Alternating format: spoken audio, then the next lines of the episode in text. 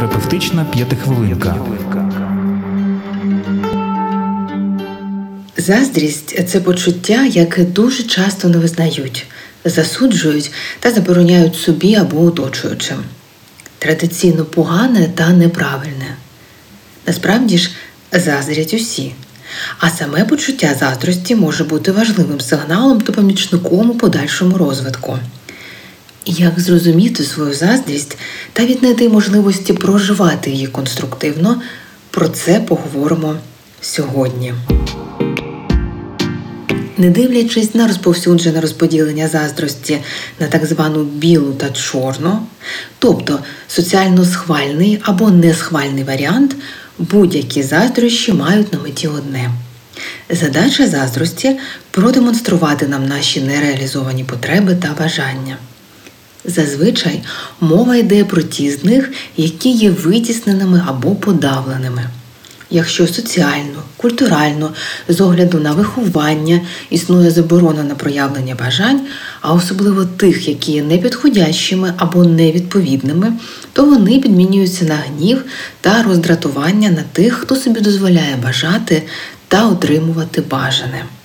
Тобто можна підсумувати заздрість – це відчуття, коли я чогось дуже хочу, але абсолютно не вірю, що можу це отримати. Тому гніваюся на тих, хто має це. Отже, для виникнення заздрості необхідно, щоб особа, якій ви заздрите, володіла тим, що для вас на даний момент недоступне. А це, в свою чергу, про відчуття вразливості та емоційного дискомфорту. Що робити, аби заздрість була конструктивною та допомагала отримувати бажане? По-перше, зізнайтеся собі, що ви заздрите. І це нормально.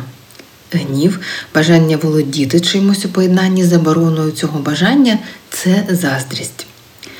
Спробуйте дослідити своє почуття. Для цього пошукайте відповіді на наступні питання. Чому конкретно ви заздрите? Що викликає подібні емоції? А чому це на даному етапі є для вас цінним? Чи це справді ваша потреба, чи просто додана моді? Розуміти, що в нас чогось немає – це розуміти свою вразливість. Заздрість допомагає прийняти її.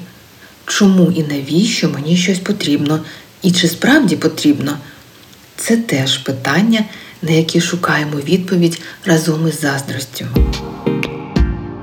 Почніть діяти. Подякуйте заздрості, що вона допомогла зрозуміти, в якому напрямку рухатися, показала те, що є зараз для вас актуальним.